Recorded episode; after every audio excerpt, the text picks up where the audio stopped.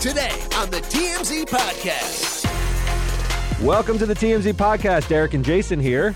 Derek, Adam Levine, more women are coming forward saying that he had some sort of at least a textual affair with them, if that's an affair, I don't know. Yeah. But now there's this like people are lining up in two sides here, and I think it's an interesting question about the responsibility that these women, one woman in particular, had towards Adam Levine. Everybody knows he's a happily married, well, a married man, married man. right? and Got two kids, married, a third one on the way. and so celebs are lining up on either side. Do we blame the woman for having the affair with a married man, or is it just Adam Levine's fault? This is fascinating. Let's listen to this clip with uh, Sara Foster and Emily Ratajkowski. always going to be dogs.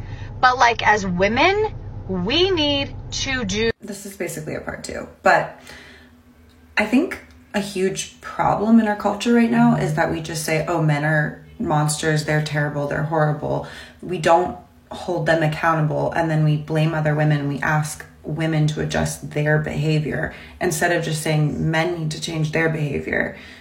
It's sexism, it's classic misogyny.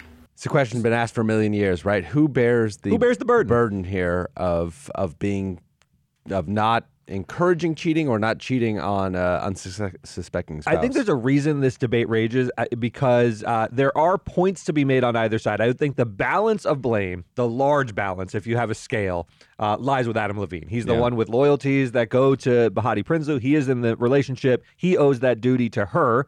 Um, however, Sumner Stroh doesn't really owe a duty of loyalty to Emily Ratajkowski. that's, why the alleged mistress. That's or- the alleged mistress, right. exactly. That's why. That's why Emily Ratajkowski is saying she bears no wrongdoing in this. She was just sleeping with a guy who she liked, or potentially sleeping with a guy who she liked. Uh, and Adam Levine is the one who did the wrong thing. I'm not so sure when a figure is so publicly known as married that Sumner, a person like Sumner, bears zero blame. When you can Google, you see him on red carpets all the time. Her awareness Let- of his marriage matters somewhat in her culpability. Sure. Matters Sure. a little bit. There, there- Sure. That's why we have the term homewrecker. Now, you may not like well, that term. I mean, we also we have lots of terms that that don't that mean that are antiquated and mean something that we no longer believe to be true. I, I just What if she absolutely knew he was let- married and desired to break up the relationship? Let's assume that Yeah. she knew she was married. She was she was flirting with Adam Levine. Maybe you slept with Adam Levine. We don't know. Um, but let's assume that's true eh, because you're not. You, you you never you know in this world of social media things are a click away. It's pretty obvious he's married. I'm going to assume that he, she knew he was married. I still don't know what responsibilities she has. I- We all have responsibilities to one another as human beings, I suppose. But if he is coming, I, I just think that his, yeah, I guess she has some modicum of responsibility, but ultimately, Relative to him, it's mar- tiny. Well, relative to him, it's tiny, and I'm not even sure. Like, I mean, I suppose there's something if she if she sought him out and lured him in, but even then.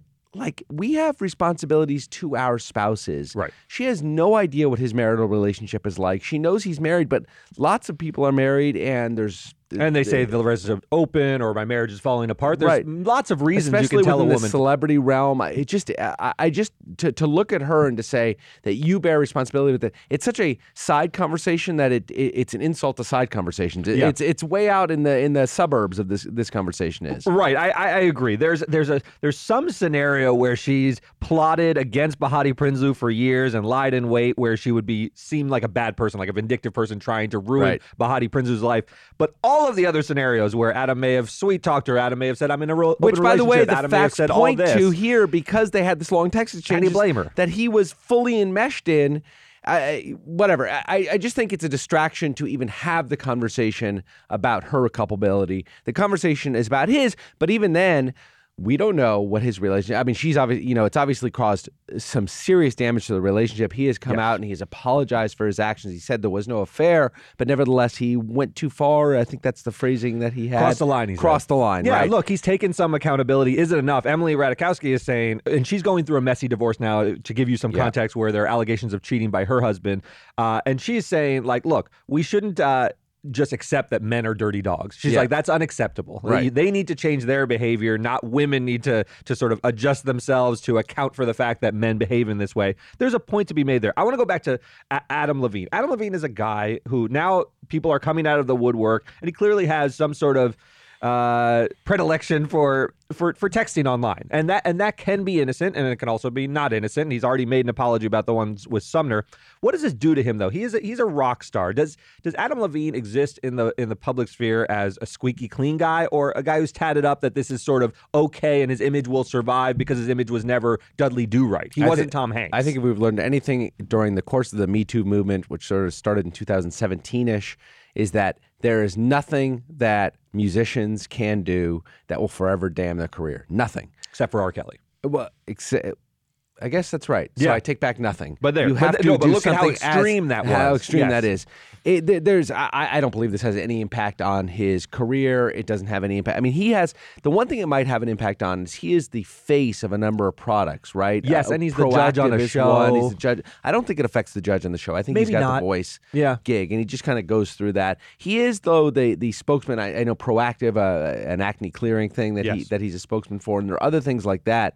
Old school consumer good companies tend to not like this kind right, of press. right, I right. agree with that. But but that said, I, I really don't think it affects him very much. Yeah, I think I think it's a it's a case study of it, it has to be a, a very very extreme example. You have like sort of the R. Kellys to divorce the person from their general persona. And Adam Levine is a rock star. Rock stars since the days of Mick Jagger are known as very sexual. I thought were sexual to Lotharios. No, I was gonna- No, but you know what I mean. They're, they're Yeah, sort yeah, of yeah. known for being out there and and and sexually charged, and so this doesn't seem that far fetched, and therefore I don't think it ruins him going forward. It may hurt his marriage, and he seems to be trying to work Yeah. on that. That I can't speak to, but in terms of whether he will exist as a celebrity anymore, I think so. I think he fine. rides through this. He's going to be just fine.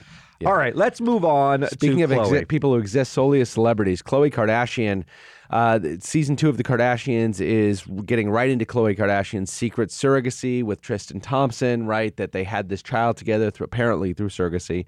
They keep saying that. and I'm not sure I fully buy it, but nevertheless, they, take they, it at face value. Take it I'm not sure you value. can, but take it. Right, right, right.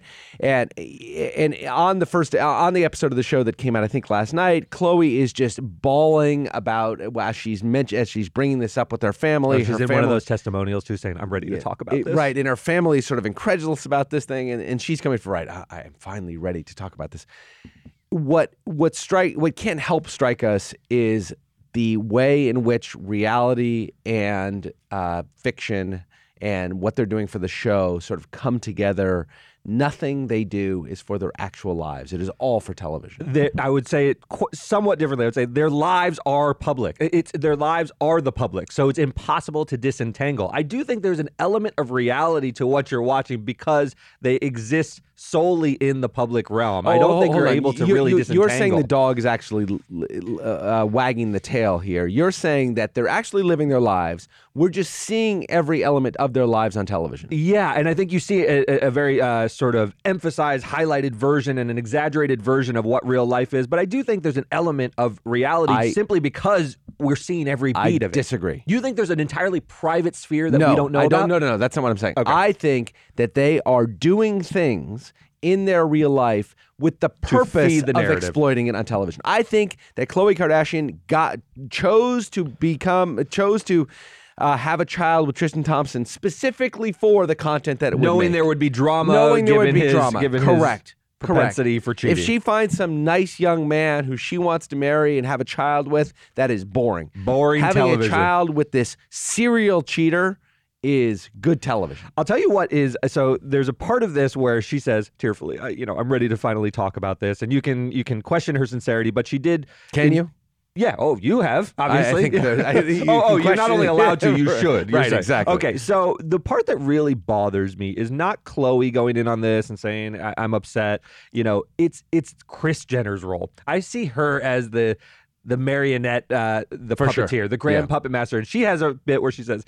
It's even more tearfully. It's so difficult to watch my daughter go through this, and there's Oh, something so hollow about Kris and so venal to me as a viewer watching a mother Right. watch her daughter's pain for a storyline. And- and- That's grosser to me than the girl uh, Yes. expressing her pain Yeah, as a yes. storyline. A- And, and doubling down on that, it just came out in the last couple of weeks that the Kardashians were likely behind the Ray J Kim Kardashian sex tape. Yes, Kim it's on the heels of this. So that's on where the my heels mind of is that, on right? Kris. Where Kim goes on and takes a, a quote unquote lie detector test to say that she wasn't involved, but then Ray J starts releasing all these documents, which showed that at the very least Kim was acutely aware of the distrib- distribution of the sex tape long before it happened, actually signed a contract and made a ton of money off of it. You have to call into question every one of these statements of "I hate watching my daughters go through these pain." Yes. you are creating the pain for television. Yes. or or maybe there is no pain. Maybe they are so sort of And you're and you're the Uh, parent. just- what what what strikes me viscerally? You're a parent. I'm a parent. You set the values for your children. They are just blobs, Yes. basically, and you sort of you know define them uh, as as life goes on. And when you who know better. Uh, sort of set this framework up, and then everyone plays their part. Khloe Yeah. plays her part, Kim plays her part, and does the sex tape, and you're sort of behind it in a deliberate way, sort of orchestrating it. Yeah. It seems more wrong to me than the participants, than But- the actors in but- the play. but it- She's the director of the play. But ultimately, the, I think the question we have is there anything wrong with it? Right? They they've made themselves billionaires out of this, uh, a collective Sure. family of billionaires, right? Sure. And and are we just bringing our own values? Uh, that might be we don't want our daughters in sex tapes. We don't want them getting pregnant with men that cheat on them and they, they and they have no relationship with, or it can't be a trusted relationship. We are just bringing our own values. Now, you and I may agree that our Yeah. daughters, we would not like our daughters to have sex and have the world see it just for money Yeah. But maybe that's our values and we're we're judging them for for it. I think you're right. We're certainly imposing sort of our values and, and sort of projecting them on Kris. I think Kris sleeps well at night. If the question is, does Kris think she's done wrong? Yeah, I guess I don't it. think so. I I, think Kris thinks she built this family into an empire, and, Right. and she did. She did. Now, at what cost? well, is what what right, I'm and she would at. say there is no that- cost too high. Yes. Well, presumably she would or, say or, or we or the cost is very high, but look what we've got. Like Right. you know, we we, we Right. really built an empire. Now, yes, it had some bad uh, elements to build it that way. A sex tape. I'm I'm sure she's not proud of these things, but Ooh, she's also built a, a massively important and profitable enterprise. you so it sure she's worth not proud it to of her. You sure she's That not sitting know. there? Well, going, that's sick. If she's proud of having, Well, well, maybe not. I don't think it's sick, uh, but but I think it's different than what you different. and I would choose, and maybe it's wrong to make value judgments like that. But I think there's something wrong with selling out your daughter the way she did. Yeah, I think there's a little bit. I, I watch them. We, we, we are all very Selling familiar with daughter, the with, with the out. Kardashian family. There's a bit of a sliding doors issues. I don't know that this family would have gone in this direction if they had stayed married to Robert Kardashian. You know, if he were around, do you think that his sort of influence on the family? Because I think of Bruce Jenner know. as just being sort of like I don't know. r- r- rolled I over. don't know. I don't know. it's hard to say, but anyway, we're, it- we're, it's we're saying, we're saying me. that the man who sold out to O.J. Simpson would have been the moral compass of the family. I, I, I, I'm not I don't know. sure that holds much water. Yeah. either. If you're shopping while working, eating, or even listening to this podcast, then you know and love the thrill of the hunt. But are you getting the thrill of the best deals? Rakuten shoppers do. They get the brands they love with the most savings and cash back. And you can get it too. Start getting cash back at your favorite stores like Macy's, Adidas, and Walmart, and even stack sales on top of cash back. It's easy to use, and you get your cash back through PayPal or check. The idea is simple stores pay Rakuten for sending them shoppers, and Rakuten shares the money with you as cash back. So download the free Rakuten app and never miss a deal. Or go to Rakuten.com to start getting the most bang for your buck. That's Rakuten. R A K U T E N. All right, so let's move on to a sadder story. This is um, Adnan Syed, the, the subject of the massively popular serial podcast, is a free man. He is out of, of prison now. He's on house arrest for 30 days while prosecutors decide whether to recharge him or charge someone else else in the murder of Hae Min Lee, who was murdered back Right. in 1999. Now, the family has said they were uh, the family of Hae Min Lee. The uh, said they were blindsided by this. They didn't know anything was going to. He was going to be released. They they Right. have spent the last 23 years believing that Right. Adnan Syed murdered their daughter and was paying the price for that by serving a, a sentence of life in prison. Uh, they're Let- upset. I, I'm going to put it right to you. Why are we looking at the wrong thing when, we focus on the family's uh, unhappiness that he's been released because they think he did it? because prosecutors don't represent victims. They don't. It seems like they do, and that's why uh, you know I sort of want to clear the the record a little bit of how these things work. A prosecutor, when a crime is committed, is charged with making sure the accused uh, is is punished for the wrongdoing. The cops uh, arrest someone, they investigate if there's enough there that they think they can convict someone beyond a reasonable doubt. They want to put that person away. They do not represent the interests of the victims. However, victims are often happy that prosecutors are putting someone away who murdered their family member. But you can't mistake who they represent. They represent the state. They represent civilization. They represent society's interest in uh, punishing wrongdoers. They do not represent victims getting blood justice. Yeah. So now, when the victim's family says, "Hey, we we're fine with him leaving as long as you have someone else to charge, or as long as you, uh, you know, uh, sort of run down these other two suspects, and Right. then we're fine with it," that's not the way it works. The prosecutors want to say, "We don't have enough now that we feel confident." Imprisoning Adnan Syed. That is independent of whether we have someone else to charge. We can't keep a guy locked up who we don't have confidence It- in our it's, it's conviction. so important to, to recognize the distinction. Prosecutors are not saying they don't think Adnan Syed did it. They are saying two things. Number one, they made mistakes when it came to the original prosecution. They did not provide the defense certain potentially exculpatory evidence that they could have used in the defense of their client. which is gigantic. This It is called is the Brady rule. gi- you have to turn over potentially exculpatory evidence, Right. evidence that tends to prove he's innocent. I- I- and no matter what we think, and Derek and I are both of the opinion, by the way, having dived into this once upon a time, that he committed this ki- the, this killing. Um, I really don't have that much doubt that he did. The evidence to me stacks up perfectly in favor of guilt. That doesn't change the fact that prosecutors made some serious, serious mistakes when they prosecuted him. And the sanction for that, as much as it may disgust us, is that he goes free. That's right. That's the way it goes. That's our criminal justice That system. is We'd rather have guilty people go free than innocent people get Yes. convicted. That's Now- just the way we've set it up. Now, the state's attorney has come forward and says she would like to recharge him and prosecute him again. This time, the defense will have all the evidence. It's very hard to prosecute somebody 25 years after a murder. It's just very, very hard. Witnesses have died. Their memories have have you know sort of faded. Yes. Uh, Every- evidence has decayed over time. It's very very hard. and in hard. this case, all those witnesses have talked to podcasters, have talked to documentarians. There's so many Oh, record so statements out there. The record is so complicated. There's so many things that have been taken out of context and spun. It's just and it- paneling a jury is more difficult. Everyone has thoughts on this case. Yes. It's been so widely publicized. It's very difficult. But but putting that aside for a second, prosecutors had no choice but to let him free, and, and it is not. Trust me, they're not happy Right, about this. This right. is a this is a, a black Yes. mark on a prosecutorial office to say, "Hey, we locked We up a guy up. and we we screwed up." They're Yeah. not happy about this. Yeah, and it all goes back. You can take it for what it is. The old adage in our system of democracy, in our court system, that it is better to let ten guilty men go free than convict one, uh, to put one innocent man behind bars. Yeah. And that's our system. And take that for what it is. It's fascinating to see sort of the public's re- receipt of this information because a lot of people are saying, "Oh, finally justice is done. Adnan Syed was was wrongly convicted. It was a gross miscarriage of justice to lock him up for this ro- long." Uh, but now people are starting to look at the family and they're Yeah. saying, "Well, this stinks for them. They Yeah. had some sense of closure. Someone was locked up, and now they're adrift, and they still got a, a, a dead daughter that Yeah. they're sort of mourning and, and bringing all these memories back." So it's it's very Yeah. interesting to see how the he did serve is 22 years this. in prison. Um, so the the family has some measure of, you know, retribution for that. 22 Sure. years, a long time. No, Sure. no question about it. And they're not happy if, if Adnan didn't do it. They didn't want a kid locked up who they didn't, but they, they seem They to think he did. think that they had the right person. Yeah. All right, Uh, let's let's end on this, Derek. Uh, should we talk about Mike Trout's il- illustrious career? Let's talk about Aaron Judge. You know, I so for those of you who don't know, I'm a huge Yankee fan. Yeah. Charles in our office is also a huge Yankee fan. Yeah. Jason is a Dodgers fan, Yeah. but it is the year of the Yankees. And oh, Aaron well, Judge. no, that's not true. that's not true. I knew that wouldn't even pass muster. The Dodgers are the best team in baseball, but the best player in baseball Yes. this year has been Aaron Judge. It's pretty clear. Shohei Ohtani and, and it- Yeah, it's not on the Angels is quite good.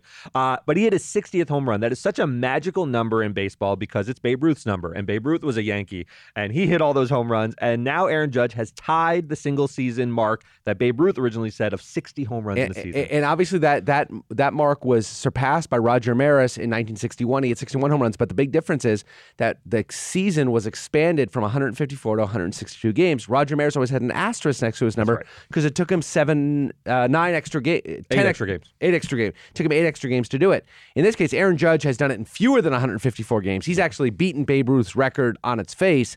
And we know that all the people in baseball history that have had more home runs than Aaron Judge and Roger Maris and Babe Ruth, all of them are tainted with this by steroids. Barry Uh, Bonds, Mark McGwire, Sammy Sosa, those are the all, guys. all of whom big roid dudes. I don't even want to say alleged. They're they're all big roid dudes. They've all been caught. They've all been.